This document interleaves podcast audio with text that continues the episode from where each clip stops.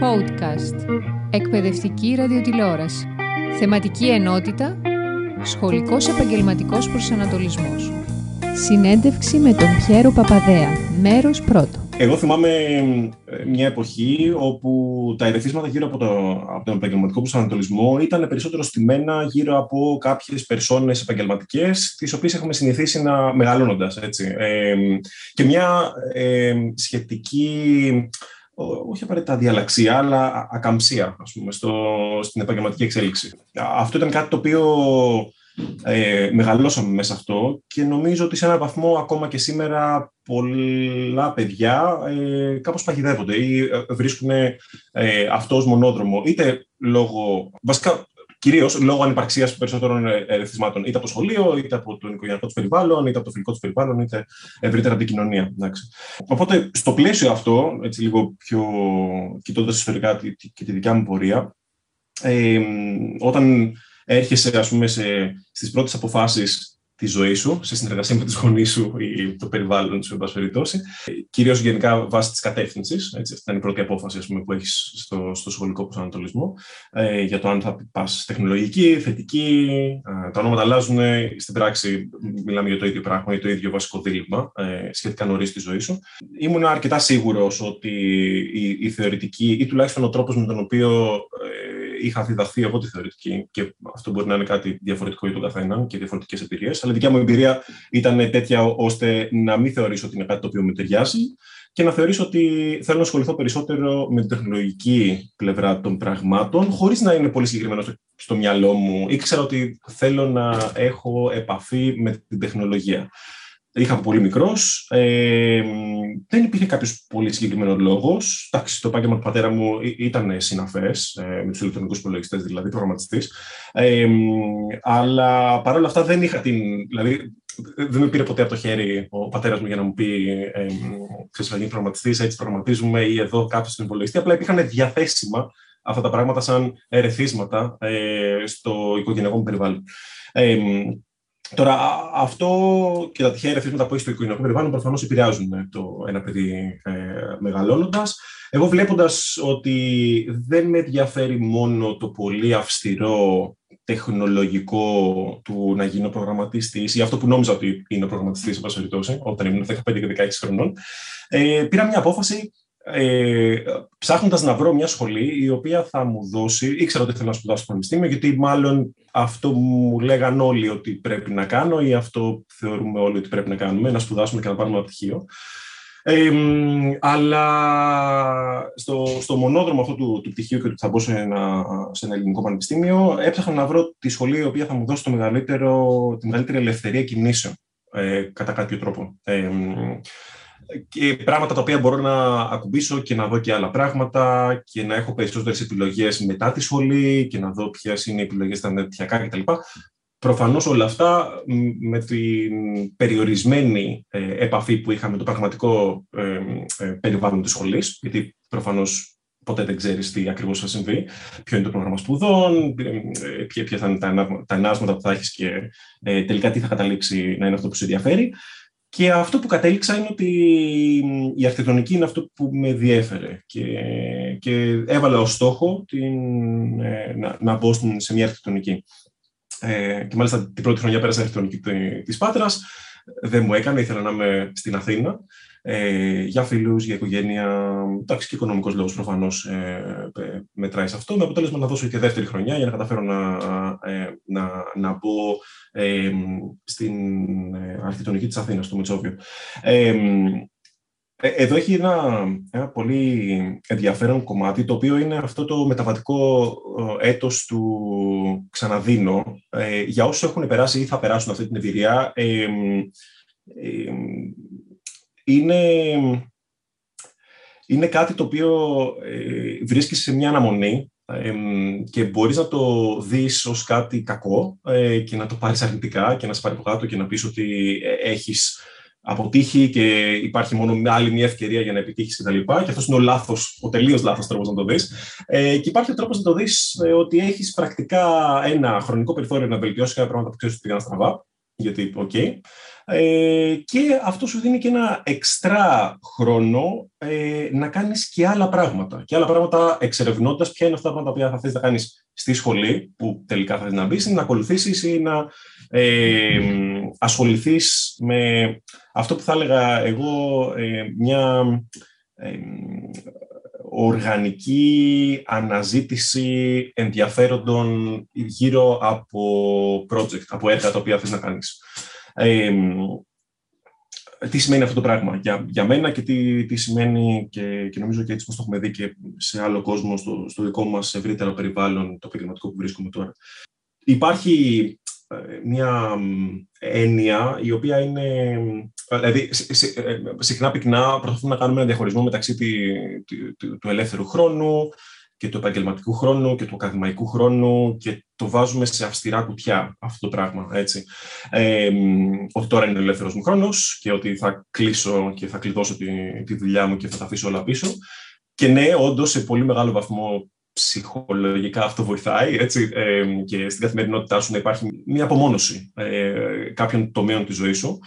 Αλλά σε μικρή ηλικία και ιδιαίτερα στο ακαδημαϊκό περιβάλλον, όταν, πλέον, όταν, όταν δεν έχεις το κομμάτι της εργασίας, σαν αναγκαιότητα για βιοτορισμό ή, ή απλά για την εξέλιξή σου, αλλά έχεις περισσότερο το, το κομμάτι του ε, επενδύω κάποια χρόνια της ζωής μου προκειμένου ακαδημαϊκά να μάθω πράγματα, να παράγω γνώση κι εγώ και, και μαθαίνεις και παράγεις γνώση έτσι, ε, στο, και, αργότερα σε έρευνα πιθανώς μες στο, στο πανεπιστήμιο και στα πράγματα τα οποία κάνεις ε, έχει σημασία να δεις πώς ο ελεύθερος χρόνος ε, μπορεί να έχει πράγματα τα οποία συνδυάζονται ε, με αυτά τα οποία εφαρμόζεις ή προσπαθείς να μάθεις ε, στο ακαδημαϊκό σου χρόνο. Τι, τι σημαίνει αυτό; Αν, αν δεις στιγνά τα ακαδημαϊκά σου χρόνια ως κάτι το οποίο, okay, άλλο ένα φροντιστήριο, μια τετάρτη λυκείου, όπου θα έρθεις και θα μπεις σε μια διαδικασία ακαδημαϊκή ε, στιγμή των μαθημάτων, των θεωριών, των παραδόσεων, των εργασιών και του άντε να φύγω να πάρω πτυχίο, να πάω να δουλέψω κάπου, το αποτέλεσμα κατά πάσα πιθανότητα θα είναι ε, προδιαγραμμένο προς την πλευρά της, μάλλον όχι επαγγελματικής ευτυχίας. Θα πω ε, καταρχήν γι' αυτό, για την επαγγελματική ευτυχία. Και δεν μιλάω απαραίτητα για την επιτυχία, γιατί η επιτυχία έχει παράγοντες μέσα και άλλους. Τύχη, ευκαιρίες, πράγματα, χαρακτήρας, προσωπικότητας κτλ.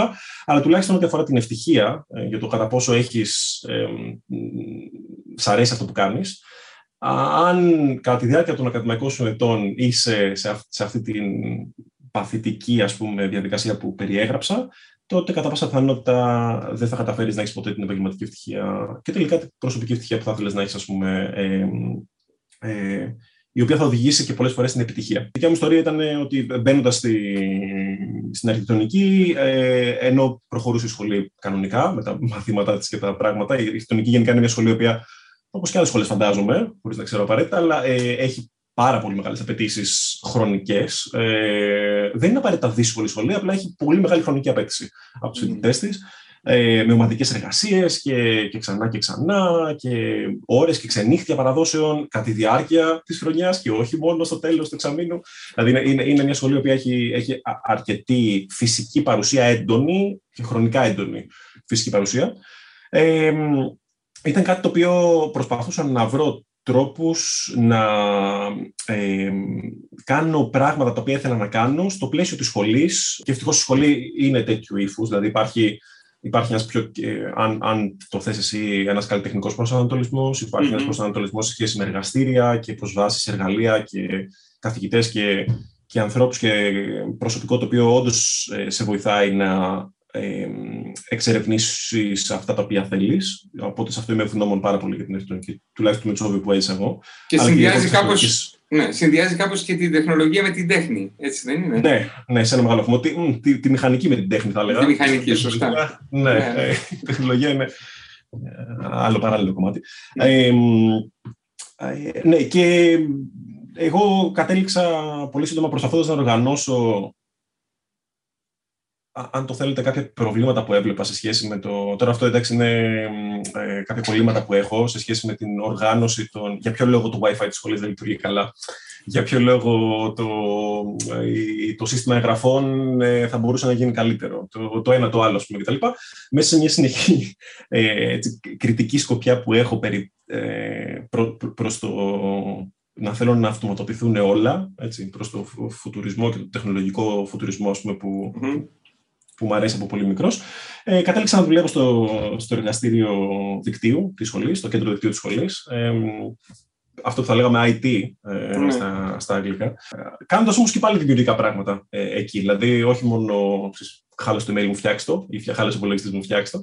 Ε, Στείνοντα καινούργια πράγματα, προσπαθώντας να, να δημιουργήσω καινούργια πράγματα με ανθρώπους που ήταν πάρα πολύ ε, δεκτικοί σε αυτό και ε, το πρώτο, το πρώτο μου αφεντικό, αν, αν το θέλεις, ο διευθυντής δικτύων τη, τη, σχολή. Ήταν πάρα πολύ έτσι, ε, καλό για πρώτο αφεντικό, ε, γιατί με άφησε να εξερευνήσω διάφορα ε, πράγματα. Τώρα, ε, μέσα σε αυτό το, το κομμάτι, παράλληλα ήρθε η ενασχόληση με το ελεύθερο λογισμικό. Ε, εδώ μια παρένθεση ε, σε αυτό το πράγμα, το τι είναι το ελεύθερο λογισμικό και τι, τι ακριβώς ευαγγέλλεται. Υπάρχει μια, μια σειρά από τεχνολογίες οι οποίες διατίθονται με άδειες, οι οποίες είναι ελεύθερες και ανοιχτές, όπως τις ε, ονομάζουμε. Αυτό μπορεί να είναι software, λογισμικό δηλαδή, μπορεί να είναι hardware, λογισμικό, ε, κατασκευές ας πούμε, ή μπορεί να είναι ακόμα και πνευματικά έργα, έτσι, μουσική, βιβλία ε, και άλλα πράγματα. Ε, οι άδειες αυτές επιτρέπουν την ε, σε γενικό βαθμό υπάρχουν διαφορετικές κατηγορίες αδειών, απλά τώρα ναι. λίγο απλουστεύω την, την περιγραφή. Ε, επιτρέπουν την αναπαραγωγή του περιεχομένου, θεωρώντας ότι στις περισσότερες περιπτώσεις θα αναφέρεις ποια είναι η αρχική πηγή, έτσι προκειμένου να, να δώσεις ε, το credit, όπως λέμε, ε, την αναφορά της αρχικής, πηγής, του δημιουργού. Ε, αλλά το οποίο είναι κάτι καλό, καλό γιατί απλά έχεις μια πολύ εύκολη πρόσβαση και γρήγορη πρόσβαση, ας πούμε. Είναι το, το δωρεάν κομμάτι σε πολλές περιπτώσεις, έτσι, τη, τη, των αδειών αυτό. Αλλά το δεύτερο κομμάτι, το οποίο έχει επίσης πολύ μεγάλη σημασία και ιδιαίτερα στο λογισμικό, είναι ότι έχεις το δικαίωμα να δεις τον κώδικα. Έχεις το δικαίωμα να δεις πώς αυτό το πράγμα φτιάχτηκε. Ε, και για ανθρώπους οι οποίοι έχουν ε, περισσότερο ε, μια τροπή στο μυαλό τους και μια έτσι, κλίση στο να βλέπουν πώς πράγματα φτιάχνονται και πώς ε, λειτουργούν και να τα αλλάξουν προκειμένου να δημιουργήσουν, να το λεγόμενο tinkering στα αγγλικά, έτσι, των μικρών αλλαγών που θα δημιουργήσουν κάτι καινούριο για να προσαρμόσεις κάτι στις δικές σου προσωπικές ανάγκες. Εδώ κολλάει και το do-it-yourself κίνημα, το DIY ας πούμε. Ε, είναι πολύ πολύ σημαντικό. Οπότε ήταν ε, από μικρός, από το Λύκειο, ας πούμε, όπου ήρθα για πρώτη φορά σε επαφή με, με το ελεύθερο λογισμικό, με την πρώτη μου διανομή Linux, ενός ελεύθερου λογισμικού ε, λειτουργικού συστήματος. Ε, ήρθα μέσα από αυτή τη λογική, δηλαδή βλέποντας ότι το παραδοσιακό πράγμα που όλοι είχαμε πρόσβαση σε ένα Windows μηχάνημα δεν μπορούσα να δω ακριβώς πώς λειτουργεί, ενώ σε ένα Linux μηχάνημα μπορούσα να κάνω τα πράγματα ακριβώς όπως ήθελα και να δω πώς λειτουργεί κάπως ε, τέριαξε καλύτερα σε αυτό που ήθελα. Βλέποντας ότι το, το κίνημα του ελεύθερου λογισμικού εκείνη την περίοδο ήταν ε, σε άνοδο, αλλά παρόλα αυτά χρειαζόταν βοήθεια, ιδιαίτερα στο εθνικό χώρο, στην Ελλάδα δηλαδή, καθότι δεν υπήρχαν πολλά πράγματα ε, εκείνη την περίοδο. Ε, έδωσα εθελοντικά το χρόνο μου. Εγώ και άλλοι πολλοί ε, που εκείνη την, την, την περίοδο σχηματίσαμε διάφορες κοινότητες ελεύθερου λογισμικού προκειμένου να ε, μαζευτούμε όλοι μαζί και να δημιουργούμε ε, project, να δημιουργούμε πράγματα, ε, να δημιουργούμε ε, καινούρια πιθανώς προγράμματα αλλά ακόμα και πριν δημιουργήσουμε, απλά να μιλήσουμε γι' αυτό. Να βγούμε έξω και να, να μαζευτούμε στη σχολή, να πάμε σε σχολεία και να εγκαταστήσουμε ελεύθερο λογισμικό, να πούμε στον κόσμο ότι υπάρχει ένας διαφορετικός τρόπος να δημιουργήσεις ε, τεχνολογίες, να δημιουργήσεις περιεχόμενο ή να διακινήσεις περιεχόμενο. Έτσι. Ξεκίνησες ως αυτοδίδακτος με τον κώδικα ή ε, πήγες σε, ναι. ε, ε, σε κάποια σχολή, σε κάποιους, με κάποιους φίλους, ε, όλα, ένας συνδυασμός; Όχι, ε, αυτοδίδακτος, ε, προσπαθώντας να λύσω κομμάτι-κομμάτι προβλήματα τα οποία είχα. Mm. Μερικές φορές τα προβλήματα είναι μεγάλα και πρέπει να γυρίσεις ένα βήμα πίσω και να μάθεις κάτι, κάτι μικρότερο αρχικά. Ε, εκείνη την εποχή τα πράγματα ήταν πιο δύσκολα, είναι η αλήθεια, γιατί εντάξει, η πρόσβαση στην πληροφορία δεν, είναι, δεν ήταν ακριβώς η ίδια με αυτή που, υπήρχε, που υπάρχει σήμερα. Έτσι. Ε, αλλά για κάποιον που ξεκινάει σήμερα και θέλει να λύσει κάποιο πρόβλημα, ας πούμε ένα απλό πρόβλημα αυτοματισμού στο σπίτι, το να βάλω, να ποτίζονται τα λουλούδια του μπαλκονιού μου, ας πούμε, κάποια συγκεκριμένα ε, κάποια συγκεκριμένη ώρα κάθε μέρα και να μετρήσω την υγρασία στο χώμα. Ε, υπάρχουν τόσο πολύ περιεχόμενο και συνδεμένο με αυτό κώδικα ελεύθερου λογισμικού ε, και ανοιχτού λογισμικού που μπορείς να δεις, να προσαρμόσεις, να φτιάξεις, να κατασκευάσεις μόνος σου, να δεις οδηγίες και τελικά να έχεις και την ευχαρίστηση του αποτελέσματος, που πραγματικά δεν υπάρχει δικαιολογία για όσους. Ε, δηλαδή, είναι, είναι, είναι, πολύ εύκολη πρόσβαση σε, σε, σε αυτή τη γνώση. Ε, με άπειρα site, από βίντεο στο YouTube μέχρι κώδικα στο GitHub και στο GitLab. Ε, οπότε η, η, η ανάγκη του να μαζευτούμε και να οργανώσουμε κοινότητες ελεύθερου λογισμικού γύρω από συγκεκριμένα έργα. Ε, δηλαδή, ε, υπάρχουν κοινότητες ανάλογα με το πιο συγκεκριμένο πρόγραμμα που προσπαθεί να προωθήσεις, ή το πιο συγκεκριμένο λειτουργικό που προσπαθεί να προωθήσεις, ε, ή τι κώδικα γράφεις, σε ποια γλώσσα γράφεις τον κώδικα αυτό, ή ποια είναι η, η συγκεκριμένη κατηγορία από ρομποτική που ασχολείσαι και άρα υπάρχουν διαγωνισμοί, αγώνες, πράγματα που κάνεις και αντίστοιχες κοινότητες. Προφανώς μπορείτε να καταλάβετε ότι υπάρχουν, θα πω, εκατοντάδες κοινότητες ελεύθερου λογισμικού πλέον στην Ελλάδα. Ε, οι οποίες η τερματική πλειονότητα αυτών τρέχουν εθελοντικά από κόσμο ο οποίος βάζει το χρόνο του και το μεράκι του προκειμένου να γιγαντώσει αυτό το πράγμα σε, σε πολύ μεγάλο βαθμό, απλά διαχέοντας τη γνώση. Έτσι. Δηλαδή, το απλό πράγμα του να μαζευτούμε όλοι μαζί, να κάνουμε ένα event. Εντάξει, λόγω COVID είναι λίγο δύσκολη κατάσταση αυτή την περίοδο, αλλά σε φυσιολογικές συνθήκες λειτουργεί, ε, λειτουργεί πολύ πιο, πιο εύκολα αυτό το πράγμα.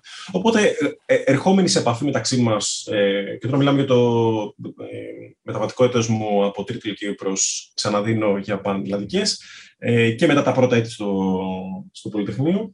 Ε, Ασχολήθηκα με την. Μόλις είχε ιδρυθεί κιόλας η κοινότητα ελεύθερου λογισμικού στο, στο Πολυτεχνείο, όπου έγινα μέλος και προφανώς πήγα να γνωρίσω τους υπόλοιπους. Ο μόνος αρχιτέκτονας, όλοι οι υπόλοιποι ήταν από τους ηλεκτρολόγου μηχανικού. Ε, και κάποια παιδιά στο τοπογράφους, εντάξει, δεν είναι μόνος στου ε, ηλεκτρολόγου μηχανικού, αλλά όλοι από την Πολυτεχνείο πολύ. Ε, εγώ ήμουν δυστυχώς από την Παντησίων και ήταν δύσκολα τα πράγματα για πώ θα ανέβω πάνω και τους γνωρίσω και τους συναντήσω. Ε, αλλά μέσα σε όλα αυτά, εν πάση εμφανίστηκε μια ανάγκη να εξερευνήσουμε με ποιο τρόπο μπορούμε να έχουμε μια πιο μόνιμη φυσική παρουσία, η οποία να μην είναι απαραίτητα συνδεμένη με τον ακαδημαϊκό χώρο. Και αυτό έχει πολύ μεγάλη σημασία. Για ποιο λόγο, γιατί η, ο κύκλος ζωής, ο ακαδημαϊκός κύκλος ζωής, ε, για τους περισσότερους ανθρώπους, εκτός αν ακολουθήσεις την ακαδημαϊκή καριέρα, έτσι, λύγει σχετικά νωρίς. Δηλαδή, απλά μπαίνεις στη σχολή σου, θα είναι η σχολή σου τετραετίας, πενταετίας, μπορεί να κάνεις παραπάνω χρόνια να τελειώσεις, αλλά κάποια στιγμή αυτό το πράγμα θα κλείσει σαν κύκλος. Οπότε θα αφήσεις πίσω σου και τις κοινότητες, θα αφήσεις πίσω σου και τα project, θα αφήσεις πίσω και τους φίλους σου, θα αφήσεις πίσω πιθανώς και το φυσικό χώρο και την πρόσβαση στα εργαλεία που χρειάζεται για να δημιουργήσεις. Οπότε, βλέποντας το μέλλον να έρχεται, βλέποντας το μέλλον το δικό μου, έτσι, και σε, ακόμα και σε προσωπικό επίπεδο, ότι δεν θα έχω την πρόσβαση πλέον στα πράγματα που μπορούσα να έχω. Παραδείγματο χάρη στον τρισδιάστατο εκτυπωτή που είχαμε στη σχολή την, την αρχιτεκτονική. Έτσι. Ε, ένα πανάκριβο τότε εργαλείο πλέον όχι, ε, ή στο CNC, ας πούμε, στο μηχανουργείο ας πούμε, της σχολής ή σε άλλα εργαστήρια που και, και αντίστοιχα ηλεκτρολόγης στα εργαστήρια ηλεκτρονικής ή οπουδήποτε αλλού.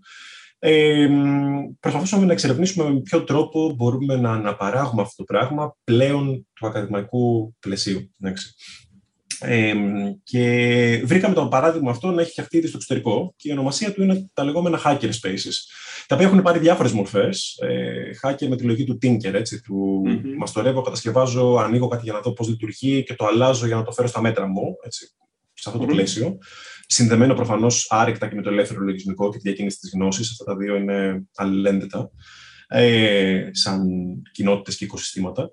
Ε, τα hacker spaces ξεκινήσαν ε, στα μέσα του 90, στα μέσα προς τέλη του 90 στο εξωτερικό, κυρίως στη Γερμανία και στις χώρες γύρω από αυτήν, με ένα πολύ μεγάλο κύμα δημιουργίας hackerspaces στις αρχές του 2000 και στις Ηνωμένες Πολιτείες. Όπου εκεί έγινε το μεγάλο boom, ας πούμε, των κοινοτήτων. Συνδυάστηκε προφανώς και με το, με το boom του ίντερνετ ε, και της ανταλλαγής γνώσης και της πιο εύκολης ανταλλαγής γνώσης. Ε, και με μια σειρά από τεχνολογίες οι οποίες κάνανε τα πράγματα αρκετά πιο εύκολα και στο φυσικό περιβάλλον. Έτσι. Mm-hmm. Τριζάστηκε εκτύπωση, open hardware, πράγματα, κατασκευές ε, και περιεχόμενο, πλατφόρμες περιεχομένου, YouTube, GitHub και όλα τα υπόλοιπα πράγματα. Ε, όπου ξαφνικά βρεθήκαμε το 2000, ε, αυτό είναι τώρα το 2009 με 10, έτσι, είμαι στο δεύτερο έτος του, τη, της σχολής, το 9, και έχω πολύ μεγάλη σύνδεση με, με κοινότητες ελεύθερου λογισμικού στο εξωτερικό, όπου ταξιδεύουμε και πηγαίνουμε και δίνουμε ομιλίες και συναντιόμαστε με άλλες κοινότητες ελεύθερου λογισμικού στην Ευρώπη. Ε, ε, ή μας στέλνουν από τα project προκειμένου σαν ε, ε, ε, ας πούμε, μιας, άλλης, μιας καινούργιας εποχής, να πάμε σε ένα πανεπιστήμιο ε, σε μια ε, αναπτυσσόμενη χώρα πιθανώς και να μιλήσουμε ε, για το ελεύθερο λογισμικό και πώς μπορείτε να αναπτύξετε κώδικα και να μάθετε πράγματα με ένα διαφορετικό τρόπο από τον τρόπο που μέχρι τώρα ήταν ο τυπικός, ας πούμε. Συνέντευξη με τον Πιέρο Παπαδέα, μέρος πρώτο. Podcast. Εκπαιδευτική ραδιοτηλεόραση. Podcast. Εκπαιδευτική ραδιοτηλεόραση. Θεματική ενότητα Σχολικός επαγγελματικός προσανατολισμός. Συνέντευξη με τον Πιέρο Παπαδέα. Μέρος δεύτερο. Κάνοντας λοιπόν όλες αυτές τις επαφές και μου δίνει την ευκαιρία μέσα από διάφορα project να, να ταξιδέψω και να, και να δω και άλλα hackerspaces ανά, το, ανά τον κόσμο, να δω άλλες κοινότητες, πώς λειτουργούν, πώς προσαρμόζονται πολιτισμικά σε κάθε χώρα, γιατί κάθε χώρα έχει τα δικά της πολιτισμικά ε, και ε, τις δικές πολιτισμικές ιδιαιτερότητες, ε, σε σχέση με τη σημαίνει ιδιοκτησία, κοινή χρήση, ε, καθημερινότητα, ας πούμε, ε, ελεύθερος χρόνος, ε, τα όρια μεταξύ ε, κέρδους και εθελοντισμού mm. και πληρωμένης εργασίας, όλα αυτά τα πράγματα είναι λεπτές σχέσεις, εν πάση περιπτώσει. Ε, προσπαθήσαμε και μαζευτήκαμε μια ομάδα από, από παιδιά, τρεις στην αρχή, μετά δέκα, ε, το, 2000, ε, το 2010 και το 2011 ε, και είπαμε ότι θα φτιάξουμε το πρώτο hackerspace στην Ελλάδα. Ε, θα φτιάξουμε δηλαδή έναν χώρο όπου θα είναι μόνιμα ανοιχτός σε όλους, θα δίνει τη γνώση δωρεάν γύρω από αυτά τα πράγματα. Εθελοντικά τώρα όλα αυτά, έτσι. Οι, περισσότεροι από εμάς ήμασταν ακόμα στις σχολές μας, κάναμε άλλα πράγματα ή δουλεύαμε επαγγελματικά σε συναφή, αλλά όχι απαραίτητα σε αυτό το περιβάλλον, και όχι απαραίτητα για αυτό το πράγμα. Ε, και πήραμε την απόφαση να φτιάξουμε το, το Hackerspace της Αθήνας. Ε, το οποίο είναι το hackerspace.gr, υπάρχει μέχρι και σήμερα. Πριν από λίγο καιρό κλείσαμε τα 10 χρόνια ε, στο, στο Hackerspace. Ε, για περισσότερες πληροφορίες στο hackerspace.gr μπορείτε να βρει όποιο ε, ενδιαφέρεται. Πρακτικά τι είναι, είναι ένας χώρος όπου λειτουργεί από τα μέλη του, έτσι, με προσφορά οικονομική και όλα των μελών του ε, μια μηνιαία συνδρομή πρακτικά που έχουμε, αλλά είναι ο χώρος ανοιχτός, ο οποίος είναι προσβάσιμος και ανοιχτός σε όλους που χρησιμοποιούν και δημιουργούν ανοιχτές τεχνολογίες.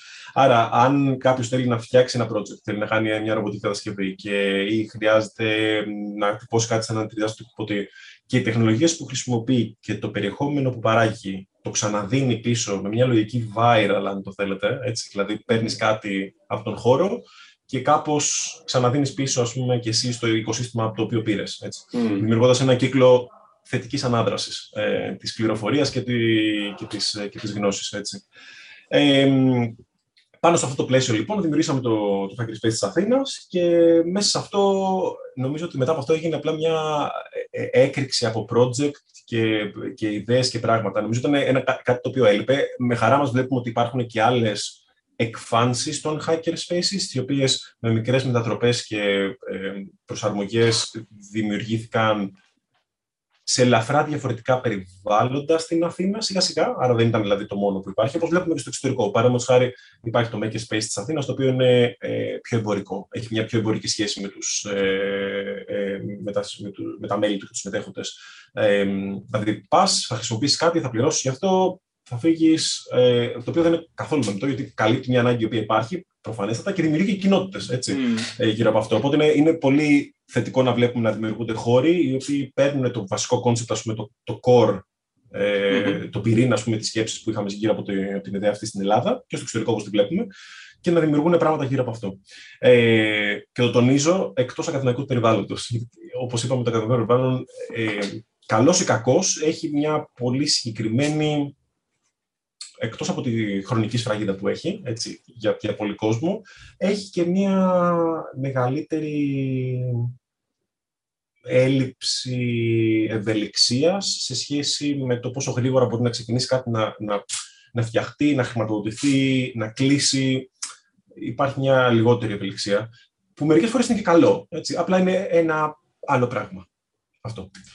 Ε, φτιάχνοντα λοιπόν το Hackerspace της Αθήνας, μέσα στο Hackerspace της Αθήνας, ε, εγώ παράλληλα ήμασταν με τα παιδιά πούμε, από τους ιδρυτέ. Ε, με πολύ μεράκι φτιάξαμε τον χώρο. Από το να τον βάψουμε ξέρεις, από την αρχή μόνο του οτιδήποτε και να δημιουργήσουμε ας πούμε, ε, μια, και μια καθημερινότητα και μια ρουτίνα, όπου ξέρουμε ότι θα, μετά τη σχολή ή μετά την εργασία κάποιος θα έρθει και θα κάτσει στο χώρο και θα φτιάξει πράγματα. Και στην αρχή δεν είχαμε ε, τίποτα ας πούμε, από μηχανολογικά πράγματα και πλέον είναι ένα πάρα, πάρα πολύ καλά εξοπλισμένο εργαστήριο. Θα μιλήσω και αυτό μετά και τι πράγματα κάνουμε στο, στο χώρο και επαγγελματικά τι κάνουμε και όλα αρκετοί από εμάς. Γιατί πλέον για αρκετούς από εμά είναι και το επάγγελμα αυτό. Ε, ε, εγώ παράλληλα έρχομαι σε επαφή μέσω της ελεύθερης ε, και ανοιχτής κοινότητας, ε, της κοινότητας ελεύθερου και λογισμικού, ε, με το Mozilla Foundation, που φτιάχνει το Firefox, δημιουργεί το Firefox, ο οποίος είναι μη κερδοσκοπικό οργανισμός, με έδρα του Σαν Φραντζίσκο στην Αμερική, ε, όπου τους ενδιαφέρει να δούνε πώς μπορούν να αξιοποιήσουν σε εκείνη την περίοδο, πάση περιπτώσει, ε, κάποιες από τις γνώσεις που είχα από μια άλλη παρόμοια κοινότητα ελεύθερου λογισμικού σε σχέση με την οργάνωση κοινοτήτων ε, και να το, να το δουν αυτό το πράγμα στο δικό τους περιβάλλον, στο Mozilla δηλαδή. Να φτιάξουν δηλαδή μια οργάνωση κοινότητας στο Mozilla για τους εθελοντές. Παρεπτό, το Mozilla είναι κάποιοι εκατοντάδες υπάλληλοι και αρκετοί δεκάδες χιλιάδες εθελοντέ, οι οποίοι φτιάχνουν το Firefox. Ε, οπότε το ζήτημα της οργάνωσης κοινοτήτων πούμε, και του εθελοντικού. Ε, είναι ζωτικό για αυτούς. Είναι ζωτικότατο. Είναι κρίσιμο πούμε, για την λειτουργία του, του οργανισμού και για τα project. Ε, και οπότε εκεί που δεν το, δεν το υπολόγιζα και ούτε το περίμενα, ούτε ήταν ο στόχος μου σε καμία περίπτωση. Ε, ξαφνικά είμαι στο δεύτερο έτος τη σχολής και στη σχολή πηγαίνει μια χαρά, ασχολούμαι με αυτά τα πράγματα κτλ. Έρχεται από το Mozilla ένας ε, υπάλληλο του Mozilla, πούμε, και μου λέει: Ξέρεις, θέλουμε να δουλέψεις με αυτό, να δουλέψεις αυτό. Και εγώ είμαι σε φάση, OK, okay, εθελοντικά όπως κάποιος άλλος, ναι, με χαρά ξέρω να βοηθήσω. Όχι, όχι, όχι, θέλω να πληρωθείς γι' αυτό. Και βρίσκομαι σε μια κατάσταση στα 19 προς 20, ας πούμε, 20 μου, ε, όπου μου προσφέρεται μια δουλειά για κάτι το οποίο δεν έχω σε καμία περίπτωση βιογραφικό, επαγγελματικό βιογραφικό, στα τυπικά προσόντα, ας πούμε, αν, αν, το θέλετε έτσι. Mm. Ε, δεν έχω πτυχίο γύρω από αυτό το αντικείμενο. Ε, δεν έχω προηγούμενη εργασιακή εμπειρία. Έχω θελοντική εμπειρία μεγάλη, μεγάλη. Τα 20 χρόνια μεγάλη θελοντική εμπειρία ήταν τα προηγούμενα τρία χρόνια, αλλά ήταν μια, μια σειρά από πράγματα. Ε, και κάποιος έρχεται να μου εμπιστευτεί πρακτικά ε, μια θέση εργασίας προκειμένου να μπορέσω να συμβάλλω σε μια διαχείριση εθελοντών και ε, program management, ας πούμε, σε εθελοντές και community management. Αυτή είναι η τίτλη ε, στα αγγλικά. Και την αρπάζω την ευκαιρία, αναρωτιόμενος αν ε, ξέρεις, πρέπει να έχω τύψεις που εγκαταλείπω το επαγγελματικό μου περιβάλλον. Ε, εγώ υποτίθεται ότι θα γινόμουν αρχιτέκτονας και ξαφνικά πρέπει να κάνω, θα κάνω κάτι άλλο, τύπου έχω να απαντήσω σε κάποιον για αυτό το πράγμα. Α, αυτά είναι σκέψεις οι οποίες ε, σε ένα βαθμό υπάρχουν ακόμα. Τύπου, ε, εντάξει, προφανώς το έχω ε, αποδομήσει πλήρως σαν, σαν λογική. Καταλαβαίνω για ποιο λόγο ο προγραμματισμός μου, αν το θέλεις, ο κοινωνικός μου προγραμματισμός ήταν τέτοιος και σε πολλά παιδιά δυστυχώς είναι. Ε, όπου έβλεπα. Την πλειοψηφία. Ε, εγώ μπήκα σε μια σχολή και θα πάρω το πτυχίο μου και αυτό θα κάνω. Και αν μου βρεθεί μια ευκαιρία για κάτι άλλο, ας πούμε, θα πω όχι, όχι, δεν, γιατί δεν είναι ο δικός μου επαγγελματικός προσανατολισμός, ας πούμε. Ε, ναι, οπότε για καλό μου ε, ακολουθώ αυτή τη, αυτό το δρόμο ε, και εκεί που το part-time, ας πούμε, στα, στο, στο Mozilla ξανικά γίνεται full-time και οι υποχρεώσεις στο Mozilla αυξάνονται και υπάρχουν και προαγωγές και το ένα και φέρνει το άλλο. μετά ήταν ένα, ένα, μια, μια τρελή πορεία, ας πούμε. Ε, πολύ γρήγορα γίνανε πάρα πολλά πράγματα πούμε, στο, στο Mozilla και τα ταξίδια και μεγαλύτερες ευθύνες και τα προγράμματα και τα καινούργια πράγματα κτλ. Έβλεπα ότι μου αρέσει πάρα, πάρα πολύ σαν περιβάλλον και έφτασε σε ένα σημείο όπου ξέρεις, μετά από 4-5 χρόνια γυρνάς και κοιτάς και βλέπεις ε, ότι ξαφνικά τη, τη σχολή σου ξέρεις, έχει αφήσει τέσσερα μαθήματα ας πούμε, για, για τέλος. Τι θα κάνεις με αυτά, θα, θα, θα τελειώσεις, θα, θα πάρεις το πτυχίο σου, ας πούμε; Έχεις σημασία; Αν θα πάρεις το πτυχίο σου, επίσης είναι μια, μια άλλη σημασία, ε, σημαντική ερώτηση, έτσι. Ε, μπορώ να πω ότι στο συγκεκριμένο περιβάλλον, ε, εντάξει, ήμουνα τυχερός ότι δεν είχα ποτέ καμία σκέψη, γιατί ήταν οι οικονομικές απολαβές για ένα παιδί 20 χρόνων, ας πούμε, δουλεύοντας στον οργανισμό και πληρών, με τα λεφτά τα οποία κατάφερα να, να έχω από το, από το, από το Mozilla, ήταν ε, πολύ μακριά από αυτά που περίμενα ότι θα μπορούσα να βγάλω ποτέ στα 20 μου χρόνια. Έτσι. Ε, δεν ήταν τρελά λεφτά, έτσι, δεν έκανα ε, ε, καριέρα και... Ναι, ενώ ότι, ναι, δεν, δεν Αλλά ως φοιτητής δεν είπε... ας πούμε. ναι, και αλλά, κόπερα. ναι, και κόπεδα. Δεν, ε, αλλά είχα υπερκαλύψει τις ανάγκες μου και δεν σκεφτόμουν, ας πούμε, το, το, το κομμάτι του, του, του βιοπορισμού, το οποίο είναι μια πάρα πολύ τυχερή θέση να βρίσκεσαι και μάλιστα σε μια περίοδο που εκείνη την περίοδο είναι η, η περίοδο της ελληνικής κρίσης, έτσι. Mm. Ε, και... Μοντζίλα στην Αθήνα ή κάπου έξω; Mozilla με τη βάση στο Βερολίνο. Ε, εκεί ήταν, ναι. Ε, ε, ένα μεγάλο χρονικό διάστημα. Καλά, σε ένα αεροπλάνο ήμουνα, δεν ήμουν στο, στο Βερολίνο. Ε, άλλο πράγμα το οποίο ήταν ε, ιδιαίτερα δύσκολο, ας πούμε. Εντάξει, γιατί όλα ωραία και καλά, ωραία δουλειά, ωραία πράγματα, αλλά έχει τρομακτικές απαιτήσεις σε ταξίδια και, και μπορεί να ακούγεται ωραίο αυτό το πράγμα, αλλά δεν είναι καθόλου μετά από 7-8 χρόνια και όταν έφτασα στα 9 χρόνια, ας πούμε, account σε αυτό το πράγμα, με πιθανώς και δύο ταξίδια το μήνα, ας πούμε, σε οποιοδήποτε σημείο του κόσμου. Από κάποιο σημείο και μετά χάνει την έγκλη του αυτό το πράγμα. Και ξέρω, ακούγεται λίγο υπερφύαλο πούμε, τώρα το, το να λέω ότι α, δεν είναι ωραίο. Δεν είναι ωραίο, όντως. Είσαι με μια βαλίτσα μόνιμα. Ναι, ναι. Και, και, και υποφέρουν, υποφέρουν και άλλα πράγματα. Υποφέρεις σωματικά σε, σε μεγάλο βαθμό και υποφέρει και οι προσωπικέ σου σχέσει, οι φιλικές σου σχέσεις. Ε, δηλαδή, έχω μια κοπέλα, είχα τότε μια κοπέλα, τώρα έχω μια γυναίκα και ένα παιδί. Ε, και, και, και οι φιλικές σχέσεις και το hackerspace. Έτσι. Και ο χώρος δηλαδή που, το, το φυσικό περιβάλλον που, που θεωρώ ότι είναι αυτό το οποίο, δηλαδή, ωραίο το ψηφιακό περιβάλλον. Είμαι ο τελευταίος που θα πω ότι έχω πρόβλημα με το ψηφιακό περιβάλλον και την συγκέντρωση και την χρήση των ψηφιακών εργαλείων και το Zoom που είμαστε αυτή τη στιγμή και οποιαδήποτε άλλη πλατφόρμα, ας πούμε. Αλλά όταν αυτό έχετε και κουμπώνει μαζί με το φυσικό περιβάλλον και, τη, και, και, και την ύπαρξη των ανθρώπων στον ίδιο χώρο, ιδιαίτερα για φυσικά αντικείμενα, έτσι, ιδιαίτερα για κατασκευές, κατασκευές και μηχανολογικά και ηλεκτρονικά και ρομποτική και κομμάτια τέτοιου είδους ε, από, από project, ε, τότε απογειώνεται αυτό το πράγμα. Και δεν θα μπορούσε κιόλας να, να είναι αλλιώς έτσι. Ε, οπότε δεν είναι το ένα το άλλο, είναι και τα δύο σε πολύ μεγάλο βαθμό. Οπότε αρχίζει και ε, η δουλειά μου στο Mozilla γίνεται ε, σιγά σιγά όλο και πιο... Ε, απαιτητική. Απαιτητική και μακριά μάλλον πιθανώς από αυτά που θα ήθελα, γιατί παράλληλα στο, στο Hackerspace αρχίσουμε και ε, ανακαλύπτουμε και εξερευνούμε, εθελοντικά πάντα, σε εκείνη τη, σε εκείνη τη φάση, ε, άλλες πτυχές, οι οποίες δεν έχουν ακουμπήσει μέχρι τότε το ελεύθερο λογισμικό. Δηλαδή το ελεύθερο, το, οι ελεύθερες άδειες και οι ελεύθερες κοινότητες και οι ελεύθερες κοινότητες κοινότητες. Μέχρι σε εκείνη την, την περίοδο, εντάξει, το software ας πούμε, και το, το λογισμικό και, και το hardware σε ένα μεγάλο βαθμό ήταν πράγματα τα οποία υπήρχαν project. Υπήρχαν, δηλαδή υπήρχαν εναλλακτικές, υπήρχαν ε, ομάδες οι οποίες φτιάχνουν πράγματα, εταιρείες οι οποίες λειτουργούσαν από αυτό, ένα οικονομικό περιβάλλον το οποίο ήταν ε, στημένο με τρόπο ώστε να μπορεί να συντηρήσει και ανθρώπους, γιατί έχει πολύ μεγάλη σημασία αυτό το πράγμα. Έτσι. Γιατί ο, ωραίο όλο το, το κομμάτι του, του εθελοντισμού σε πολύ μεγάλο βαθμό, από κάποιο σημείο και μετά και, και παράλληλα πρέπει να συντηρηθείς γύρω από αυτό το πράγμα, εφόσον θες να δουλέψεις αυτό. Και, και ευτυχώς υπάρχει το οικοσύστημα αυτό στο ελεύθερο mm. λογισμικό. Δηλαδή υπάρχει κόσμος ο οποίος όντως είναι η δουλειά του το ελεύθερο λογισμικό, δεν θα πω σε λεπτομέρειες πώς είναι ο μηχανισμός, ποιο είναι το business model ας πούμε, για αυτό το πράγμα. Υπάρχουν, υπάρχουν πολλαπλά business model για αυτό το πράγμα.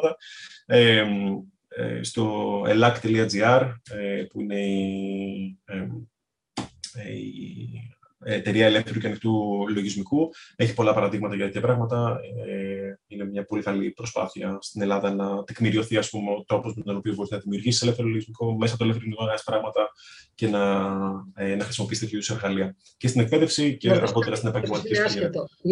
Η ΕΛΑΚ με, το, με τα hacker spaces ε, συνδέονται κάπως; Είμαστε καλοί φίλοι. Τίποτα παραπάνω, τίποτα λιγότερο. Ε, γνωριζόμαστε όλοι μεταξύ μας, προφανώς. Ε, αλλά αυτό. Ε, Επίσης, η Ελλάδα έχει χρηματοδοτήσει, αν δεν κάνω λάθος, ή έχει στηρίξει δημιουργίες από αντίστοιχους χώρους, οι οποίοι για περίοδο υπάρχουν τα Fab Lab, τα οποία είναι μέσα σε ακαδημαϊκούς χώρους Υπάρχουν κάποια άλλα σαν hackerspaces τα οποία είναι πιο καλλιτεχνικά σε κάποιες περιπτώσεις. Αυτό που έλεγα για τις διαφορετικές εκφάνσεις της ίδιας ιδέας. Η Ελλάδα έχει ασχοληθεί με αρκετά αυτά τα πράγματα. Όχι συγκεκριμένα το hackerspace της Αθήνας όμως, δηλαδή το hackerspace.gr. Παράλληλα, είσαι αεραστέχνη αστρονόμος εκείνη την περίοδο; Ναι, ναι, ναι, ναι. ναι. Αυτό είναι Α, από ποια ηλικία αυτό; Ε, μου χαρίσαν το πρώτο τηλεσκόπιο ένα χάλια τηλεσκόπιο, ναι. αλλά να είναι καλά, να είναι καλά ο άνθρωπος που, που μου το χάρισε. Ε, όταν ήμουν στο γυμνάσιο. Τίποτα ένα παλιό δεύτερο τηλεσκόπιο. Άρα, άρα έχεις ήδη αρκετά χρόνια και μέχρι εκείνη τη στιγμή που παράλληλα mm. με την πρώτη ευκαιρία προφανώς παρατηρείς και ασχολείσαι, έτσι δεν είναι; Ναι, ναι. Ε, όσο μπορώ είναι αλήθεια. Παράλληλη ενασχόληση, ας το πούμε. Όχι, το, το πρόβλημα είναι και ότι είμαι στην Αθήνα αυτό δεν είναι πάρα πολύ. Όχι, δεν γίνεται, αυτό δεν γίνεται, το ξέρω. Πέρα, πάει στο βουνό. Ναι, θα δει το φεγγαράκι, θα δεις έναν χρόνο, ένα ναι, μήνα ναι. στην καλύτερη και μερικά φεγγάρια και that's it, ναι, αυτό είναι. Δεν έχεις κάτι πολύ άλλο. Είναι αυτό, έχει το, όλο το φως εκεί που τα καταφέρει. Δυστυχώς, δυστυχώς. Ε, παράλληλα, είμαι στο, στη, στο Σύλλογο Αεραστηνική Αστρονομίας, που είναι ο, ο Σύλλογος Αεραστηνική Αστρονομίας της Αθήνας, έτσι, ο ΣΕΑ, ε, όπου οργανώνονται αστροβραδιές και εκτός Αθήνας και πηγαίνουμε και αστροπάρτι, όπως τα λέμε, και συγκεντρώσεις, πανελλήνιες συγκεντρώσεις όλων των αστρονόμων, των αεραστικών αστρονόμων τη Ελλάδος. Ε, πα, παρένθεση εδώ το, το οργανωτικό μου μυαλό, ή υπαρκτώσει το οργανωτικό μου μυαλό, δεν ξέρω αν είμαι οργανωτικό, απλά έχω μανία να οργανώνω πράγματα, το, το κατά πόσο το πετυχαίνω ή όχι είναι άλλη κουβέντα. Ε, στη μανία λοιπόν την οργανωτική που έχω, θα είμαι και στην Οργανωτική Επιτροπή τη, σε μια από τις πανελλήνιε ε, εξορμήσεις, ε, όπου πρακτικά στη μέση του πουθενά σε ένα βουνό ανεβάζουμε χιλιάδες ανθρώπους και εκατοντάδες τηλεσκόπια, ας πούμε, και τέσσερις μέρες απλά είμαστε κάθε νύχτα κάτω από τα, τα αστέρια και στείλουμε τον εξοπλισμό και απλά βλέπουμε και κάνουμε παρατηρήσεις, είτε ερασιτεχνικά είτε και επιστημονικές παρατηρήσεις και παρατηρήσει οι οποίες θα βοηθήσουν. Ε, υπάρχει πολύ μεγάλη συνεργασία μεταξύ των ερασιτεχνών αστρονόμων και των επαγγελματιών αστρονόμων ε, σε σχέση με την παραγωγή δεδομένων. Ε, δηλαδή, υπάρχουν πράγματα τα οποία όντως βοηθάνε οι ερασιτεχνέ αστρονόμοι να παρατηρήσουν ας πούμε, και έχει πολύ μεγάλη σημασία αυτού του είδους σχέση. Ε, εν πάση περιπτώσει, το, το, το ένα φέρνει το άλλο και το, το Hackerspace της Αθήνας σιγά σιγά ε, ε, αναπτύσσεται και οργανικά εξελίσσεται χρόνο με το χρόνο με όλο περισσότερο εξοπλισμό, όλο περισσότερα ενδιαφέροντα project, ε, ραδιορασιτεχνικά επίσης project που έχουν σχέση με τις ραδιοπικοινωνίες. Έτσι. Ναι. Δίνουμε τα πτυχία μας να γίνουμε ραδιορασιτέχνες, αρκετοί από εμάς, σε μικρή ηλικία, ε, που συνήθως κακό στο ραδιορασιτεχνισμό είναι ένα χόμπι το οποίο και μια ασχόληση η οποία έχει συνδυαστεί παραδοσιακά με μεγαλύτερες ηλικίες, ενώ στην πραγματικότητα δεν ισχύει αυτό καθόλου και πρέπει να το τονίσουμε εδώ. Ε, είναι ένα πράγμα το οποίο είναι πάρα, πάρα πολύ ενδιαφέρον, γιατί σου δίνει την ευκαιρία να ασχοληθείς με τεχνολογίε ασύρματη επικοινωνίας ναι. ε, και να γνωρίσεις πάρα πολλά πράγματα και κόσμο και πρακτικά πράγματα τα οποία είναι ταλέντα και γνώσεις οι οποίες θα χρειαστείς και επαγγελματικά πιθανώς, αν είναι συναφές στο επάγγελμά σου, αλλά και για πολύ ωραία απασχόληση και πέρασμα του χρόνου, ας πούμε, ε, σαν, σαν ελεύθερος χρόνος και χόμπι. Ε, κλείνω την παρένθεση τους Και έτσι ουσιαστικά είσαι στην Mozilla πια full time, παράλληλα όμως θέλεις να μην αφήσεις το hackerspace. Η, τη σχολή την ολοκληρώνεις; Όχι. Όχι. Okay. Όχι. Θα έρθουμε σε αυτό. Podcast. Εκπαιδευτική ραδιοτηλεόραση. Θεματική ενότητα Σχολικός επαγγελματικός προσανατολισμός. Podcast. Εκπαιδευτική ραδιοτηλεόραση. Θεματική ενότητα. Σχολικός επαγγελματικός προσανατολισμός. Συνέντευξη με τον Πιέρο Παπαδέα. Μέρος τρίτο. Σε εκείνη τη φάση δεν ολοκληρώνω τη σχολή. Ε, δεν είχα τον χρόνο να το, να το κάνω αυτό το πράγμα, ιδιαίτερα τα τελευταία χρόνια της σχολής και η είναι κάτι το οποίο απαιτεί φυσική παρουσία. Αυτό είναι το πρόβλημα. Όχι μόνο χρόνο, φυσική παρουσία. Γιατί σε μένα το, το πρόβλημα δεν είναι φυσική ο χρόνος μου, mm. είναι κυρίως φυσική παρουσία. Ε, οπότε ήταν κάτι το οποίο ναι, σε εκείνη την περίοδο δεν έγινε. Ε, και αργότερα αυτό που, που, που, συμβαίνει μέσα από το, από το Hackerspace είναι ότι προσπαθούμε και βρίσκουμε και συνειδητοποιούμε μάλλον ότι υπάρχει ένας τομέας ο οποίος το ελεύθερο λογισμικό και οι ανοιχτές τεχνολογίες δεν τον έχουν ακουμπήσει ακόμα. Και αυτό είναι το διάστημα. Και το διάστημα, όταν λέμε διάστημα, δεν εννοούμε μόνο την αστρονομία, γιατί σε αυτό το κομμάτι η αλήθεια είναι ότι υπάρχουν ε, έργα, ε, υπάρχουν δηλαδή κοινότητες οι οποίες, ε, μικρές ακόμα είναι η αλήθεια, συγκεντρώνονται και δημιουργούν λογισμικό για αστρονόμους, λογισμικό παρατήρησης, ελεύθερο και ανοιχτό, ας πούμε. αλλά στο κομμάτι των όντως διαστημικών τεχνολογιών, δηλαδή πραγμάτων που θα πάνε στο διάστημα, έτσι, αυτό που λέμε διαστημική δορυφόρους, πυράβλους, ε, πράγματα τα οποία θα φύγουν από το ιστορικά της γης και θα πάνε πιο μακριά σε άλλες τροχέ ή μέσα στο ηλιακό μας σύστημα. Εκεί πέρα βλέπουμε μια, σε εκείνη τη φάση, όταν ξεκινήσαμε να το κοιτάμε αυτό το πράγμα, παντελής έλλειψης του ελεύθερου λογισμικού και των λογισμικού ανοιχτού κώδικα και των κατασκευών, έτσι, και το open hardware, όπως λέμε ε, σε εμάς. Οπότε μας μπαίνει η ιδέα και το, το σαράκι κάπως ε, να πούμε ότι δεν μπορεί, ε, θα το κάνουμε. Τύπου θα προσπαθήσουμε να βρούμε έναν τρόπο να χτίσουμε τεχνολογίες οι οποίες να είναι ελεύθερες και ανοιχτές για το διάστημα. Mm. Το οποίο είναι ε, τρελός σαν στόχος, γιατί το διάστημα παραδοσιακά, ε, δυστυχώς, ε, για την ανθρωπότητα, είναι συνδεμένο με, τις, με την αμυντική βιομηχανία σε πολύ μεγάλο βαθμό. Ε, η πολύ μεγάλη ανάπτυξη των διαστημικών τεχνολογιών μετά το Δεύτερο Παγκόσμιο Πόλεμο μέχρι, μέχρι το 80 θα έλεγα, ε, είναι σε μεγάλο βαθμό απόκυμα της ε, ψυχοπολεμικής κατάστασης και του, του, του, του arms race, ας πούμε, έτσι, της ναι, ναι. ε, σύγκρουσης των υπερδυνάμεων ε, και άρα μέσα από την αμυντική βιομηχανία, ας πούμε, μια τρομακτική ε, πίεση και όθηση προκειμένου να, να γίνει το λεγόμενο space race, ε, το οποίο και έγινε. Έτσι, ποιος θα πάει ναι. στον πρώτος ε, στο διάστημα, ποιος θα πάει πρώτος στο φεγγάρι, ποιος θα στείλει πρώτο δορυφόρο ναι. και όλο το, το, το γνωστό ε, ιστορικό αυτό αφήγημα. Ε, οπότε, βλέποντας αυτό το πράγμα και βλέποντας ότι ακόμα και σήμερα οι εταιρείες οι οποίες κυριαρχούν στον χώρο, η γνώση που βρίσκεται γύρω από αυτά, οι άνθρωποι οι οποίοι συνήθως ε, ασχολούνται με τον, με τον χώρο αυτό, έχουν τρομακτική συνάφεια και, ή σχέσεις ή ακόμα και ταυτίζονται σε πολλές περιπτώσεις με, με την αμυντική βιομηχανία, η οποία, όπως μπορείτε να καταλάβετε, δεν είναι και πάρα πολύ δεκτική στο ελεύθερο και ανοιχτό λογισμικό και στις ανοιχτές τεχνολογίες και στην διάχυση της γνώσης. Ε, είναι κάτι το οποίο εμείς, ας πούμε, αναλαμβάνουμε ως ε, challenge, ως ε, μια πρόκληση. Ε, και προσπαθούμε να βρούμε έναν τρόπο να ξεκινήσουμε με μικρά βήματα να κάνουμε κάτι διαφορετικό.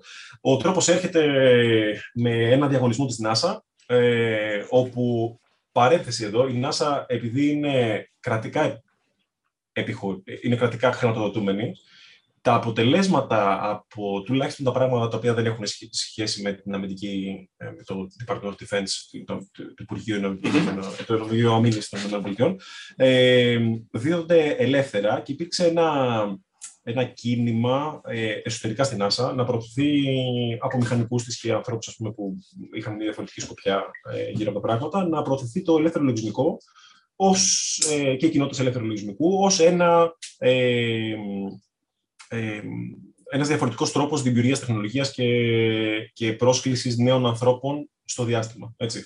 Mm-hmm. Ναι, ναι. Να μπορέσεις να, ε, να, να διαχείρισεις αυτό που κάνεις, να, να πεις ας πούμε τι είναι αυτό που κάνεις, αλλά και να φέρεις και καινούργια γνώση και τελικά ταλέντο και project έτσι, ε, μέσα στα πράγματα τα οποία κάνουν. Ε, εγώ παράλληλα έχω κάνει μια, από τη, από τη δουλειά με το Mozilla, ε, με έχουν καλέσει, αυτό συμβαίνει ένα χρόνο πριν από τον διαγωνισμό της NASA, ε, με έχουν καλέσει στην Ουάσιγκτον σε ένα συνέδριο της NASA να μιλήσω σε άλλα Υπουργεία των ΗΠΑ για την εμπειρία του Mozilla του να δημιουργήσουμε εθελοντικές κοινότητες. Δηλαδή, η NASA καλούσε ομιλητές, ε, πρακτικά προσπαθώντας να πείσει τα Υπουργεία εσωτερικά, τα άλλα agencies ε, και departments, ε, ότι παιδιά το ελεύθερο λογισμικό λειτουργεί, μπορείτε να το χρησιμοποιήσετε στο δημόσιο τομέα σε, σε διαφορετικά πράγματα. Είτε φτιάχνοντας challenges, είτε αυτά τα οποία Τώρα μιλάμε για 10 χρόνια πριν, έτσι, σχεδόν, όχι 10, ναι, περίπου, 7-8 χρόνια πριν. Αυτά που βλέπουμε ε, αρκετά συχνά πλέον, τύπου hackathons, τα οποία συμβαίνουν ναι. από υπουργεία και, και εταιρείες κτλ. Ήταν πράγματα τα οποία δοκίμαζε η NASA σχεδόν μια δεκαετία πριν, ας πούμε, και προσπαθούσε να πείσει και, τα, και τους υπόλοιπους ε, μέσα στην ΗΠΑ να το, να το εφαρμόσουν. Τώρα σε τι βαθμό έγινε αυτό το πράγμα, εντάξει, έχει και πολιτικές εκφάνσει προφανώς. Μια εποχή, μια εποχή Ομπάμα και μια εποχή που ακολούθησε μετά. Ναι. Και υπάρχουν ε, ε, εντάξει, ε, σκαμπανεβάσματα προφανώς στο ποια είναι η εσωτερική πολιτική των, των ΗΠΑ σε σχέση με τη διαχείριση του ελεύθερου λογισμικού και των, αυτών των πραγμάτων. Ε, εν πάση περιπτώσει. Ε, οπότε, έχοντας την εμπειρία σε αυτό, γνωρίζοντας ότι η NASA όντως ψήνεται ε, να φτιάξει και να χρηματοδοτήσει ή να δει πράγματα να συμβαίνουν με ελεύθερο λογισμικό. Ε, κάνουμε ένα, συμμετέχουμε σαν Hackerspace σε ένα διαγωνισμό. Εγώ, δεν, εγώ ήμουν στην οργανωτική επιτροπή του, του challenge στην Αθήνα. Δηλαδή, τι, τι συνέβαινε, η NASA ανακοίνωνε 50 διαφορετικά ε, προβλήματα και έλεγε καθίστε ένας Σαββατοκύριακο και δώστε ελεύθερες λύσεις. Ε, λύσεις με ελεύθερο λογισμικό ή ανοιχτό λογισμικό. Ε, και αυτό όμως έπρεπε να γίνει σε φυσική σου παρουσία, σε ένα χώρο. Και εμείς αποφασίσαμε να, να φιλοξενήσουμε το αθηναϊκό κομμάτι. ναι, ναι. κομμάτι. Έτσι. Υπήρχαν, ξέρω εγώ, νομίζω την εποχή εκείνη ήταν 120 πόλεις στον κόσμο, πούμε, κάτι τέτοιο. Ε, οπότε κάναμε ένα Σαββατοκύριακο, το Hackerspace, και απλά ο κόσμος δεν κοιμήθηκε ή κοιμόταν πάνω στις καρέκλες, ας πούμε. Ε, μέσα 48 ώρες προσπαθούσε να απαντήσει σε προβλήματα τη NASA. Ε, το πρόβλημα που προκρίθηκε από την ελληνική πλευρά, ε, μάλλον η απάντηση στο πρόβλημα, ε, και ποιο ήταν το πρόβλημα, το πρόβλημα ήταν ε, πώς φτιάχνουμε ε, καλλιέργειες στον Άρη. Ε, Και μια ομάδα η οποία φτιάχτηκε από παιδιά τα οποία ήταν στο, από ε, φίλους και γνωστούς που ήταν στο Hackerspace. Εγώ δεν ήμουν σε αυτήν την ομάδα. Ε, εγώ απλά οργάνωνα το, το event στο, στο Hackerspace.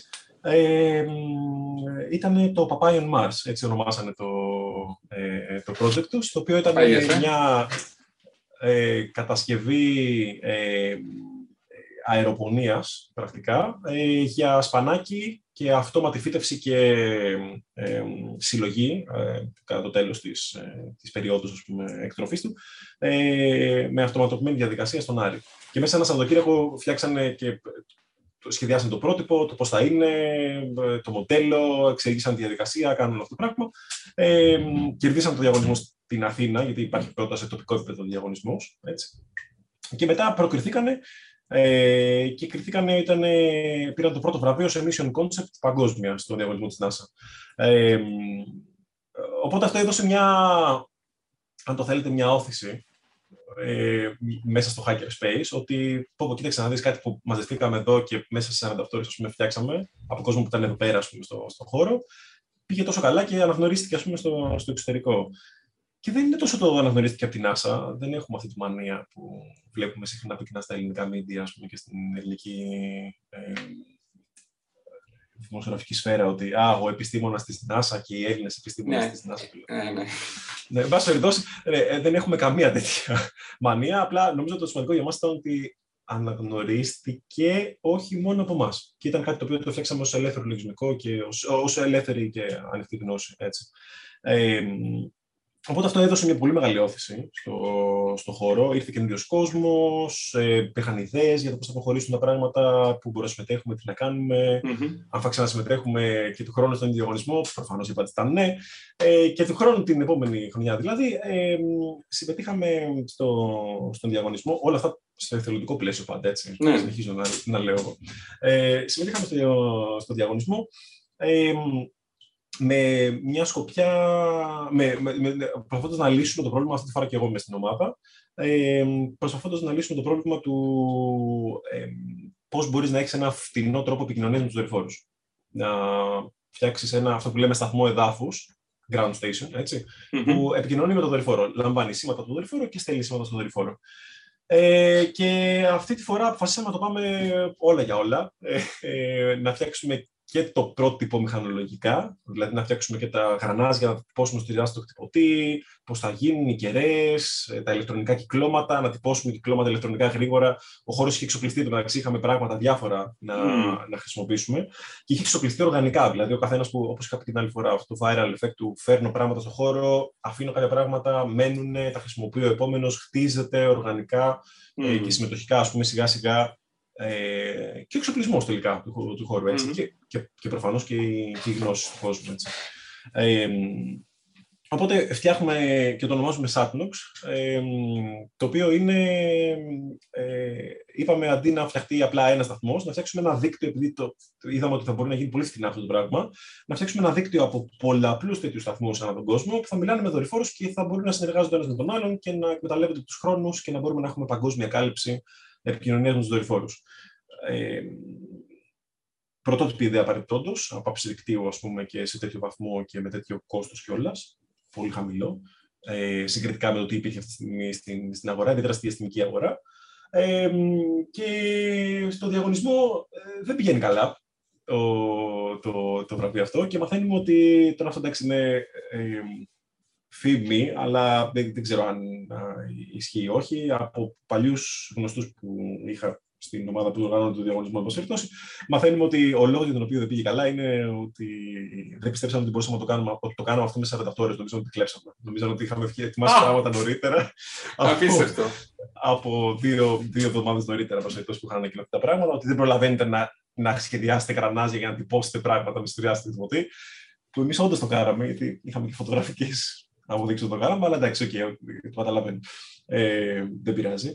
Και εκεί που όλοι οι υπόλοιποι θα το παρατάγανε, θα λέγανε: Ωραία, ας γυρίσουμε στις σχολές μας. Α ε, γυρίσουμε στο επαγγελματικό μας το καθένα στο δικό του και ή ας συνεχίσουμε και θα δούμε τι άλλο θα κάνουμε. Μας πιάνει μια. Ένα, μια, όχι μανία, μια ε, έντονη ε, ανάγκη να πιστέψουμε, και τελικά αυτό το κάναμε, πιστέψαμε, ε, ότι αυτό το πράγμα το βλέπαμε μπροστά μας ότι έχει μέλλον. Δηλαδή βλέπαμε ότι είναι τόσο καλή αυτή η ιδέα, όπως την καταλαβαίνουμε εμείς, που όντως θα μπορούσε να αλλάξει, να ταράξει τα νερά, ας πούμε, στη, στη βιομηχανία, στο συγκεκριμένο κομμάτι των επικοινωνιών το, με τους δορυφόρους. έτσι. Ε, Οπότε δεν το παρατήσαμε και εκείνη την εποχή έτυχε να υπάρχει ένας άλλος διαγωνισμός, ε, πάλι από τις ΗΠΑ, αυτή τη φορά όχι από την NASA, από το Hackaday, ένα άλλο ένα δημοσιογραφικό site το οποίο ασχολείται κυρίως με project για hacker spaces, maker spaces, open hardware, DIY. Έτσι. Ε, αυτός λοιπόν ο διαγωνισμός ε, συμμετέχουμε στο διαγωνισμό αυτό. Ήταν πάρα πολύ, το θέμα του διαγωνισμού ήταν πάρα πολύ ανοιχτό, επίτηδες κιόλας για να μαζέψουν όσο περισσότερες συμμετοχές που μπορούν. Ε, έπρεπε το project να είναι open source και να έχει σχέση με connectivity. Αυτό. Και με, με συνδεσιμότητα πούμε, μεταξύ mm πραγμάτων. Ε, και να είναι ανοιχτό και ελεύθερο, όπως Οπότε μπαίνουμε στο διαγωνισμό αυτό.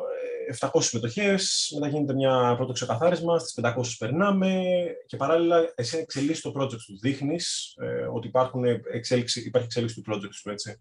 Ε, δείχνεις την εξέλιξη του project. Ε, από τους 500 περνάμε στους 50, από τους 50 περνάμε στους 5, μετά προλογώ, παίρνουμε το πρώτο βραβείο. Ε, Μας το ανακοινώνουν, ήταν 13 13 Νοέμβρη, ε, το θυμάμαι είναι η νεθλιά μου παρεμπιπτόντως, ήταν τυχερό. Το καλύτερο δώρο.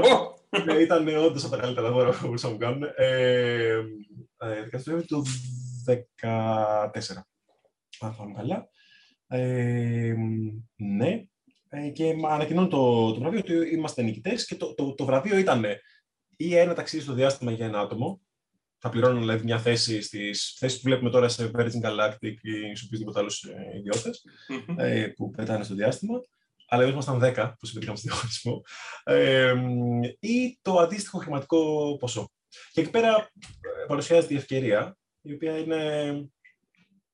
Ξέρεις, ή ρίχνουμε κλήρο μεταξύ μας και κάποιος πηγαίνει στο διάστημα και είναι απίστευτο. Ή επενδύεται στην τεχνολογία σας. Ναι. Ή λέμε ότι παίρνουμε τα χρήματα αυτά και προσπαθούμε να βρούμε τρόπο να τα επενδύσουμε με τρόπο ώστε να μπορέσουμε όλοι κάποια στιγμή στο διάστημα. Το λέμε έτσι λίγο ε, ναι. ε, ποιητικά, ας πούμε. Ε, πρακτικά, δηλαδή, να φτιάξουμε ελεύθερες καλλιτέχνε τεχνολογίες και να μπορέσουμε και να ζήσουμε κι εμείς και να βιοποριστούμε γύρω από αυτό το κομμάτι. Ο στόχος όμως ήταν ε, αυτό, να φτιάξουμε ελεύθερες καλλιτέχνε τεχνολογίες για το διάστημα. Οπότε παίρνουμε τη, την ευκαιρία αυτή, να αρπάζουμε, δημιουργούμε το μη κερδοσκοπικό οργανισμό Libre, Libre Space Foundation. Mm-hmm. Ε, αυτό είναι το όνομα του, του ναι. οργανισμού. Ε, όπου ο σκοπός του οργανισμού είναι αυτό ακριβώς, να φτιάξει ανοιχτές τεχνολογίες το διάστημα. Ε, το ένα φέρνει το άλλο και προχωρώντας τα, τα πράγματα όλοι φεύγουμε από τις υπόλοιπες δουλειές μας σταδιακά και τελικά ε, δουλεύουμε πλέον σχεδόν όλη την αρχική ομάδα και πολλοί άλλοι καινούργιοι προφανώς που μπήκαν στο, στο project αυτό, πλέοντας, ε, πλέον έχοντας μετά από πέντε χρόνια που έχουμε το, τον οργανισμό, κατασκευάσει το πρώτο δορυφόρο που φτιάχτηκε εξ ολοκλήρου στην Ελλάδα και σχεδιάστηκε και είναι ο πρώτος δορυφόρος, ο οποίος ήταν και open source και πήγε στο διάστημα, ο UPSAT, σε συνεργασία με το Πανεπιστήμιο της Πάτρας. Ε, Κατασκευάζοντας άλλους δύο δορυφόρους που δυστυχώς είχαμε μια ε, ατυχία πριν από μερικές μέρες ε, ε, και δεν πήγαν στο διάστημα, αλλά θα έχουμε σύντομα επανάληψη ε, τον Νοέμβριο από ό,τι φαίνεται να ξαναπροσπαθήσουμε. Τέλεια. Ε, και άλλα διάφορα πράγματα. Πολλά project, πολλά έργα τα οποία κάνουμε για την Ευρωπαϊκή Υπηρεσία Διαστήματος κυρίως ε, και άλλους ε, ε, ανά τον κόσμο και για την NASA ε, και για την JAXA ε, στην Ιαπωνία. Ε,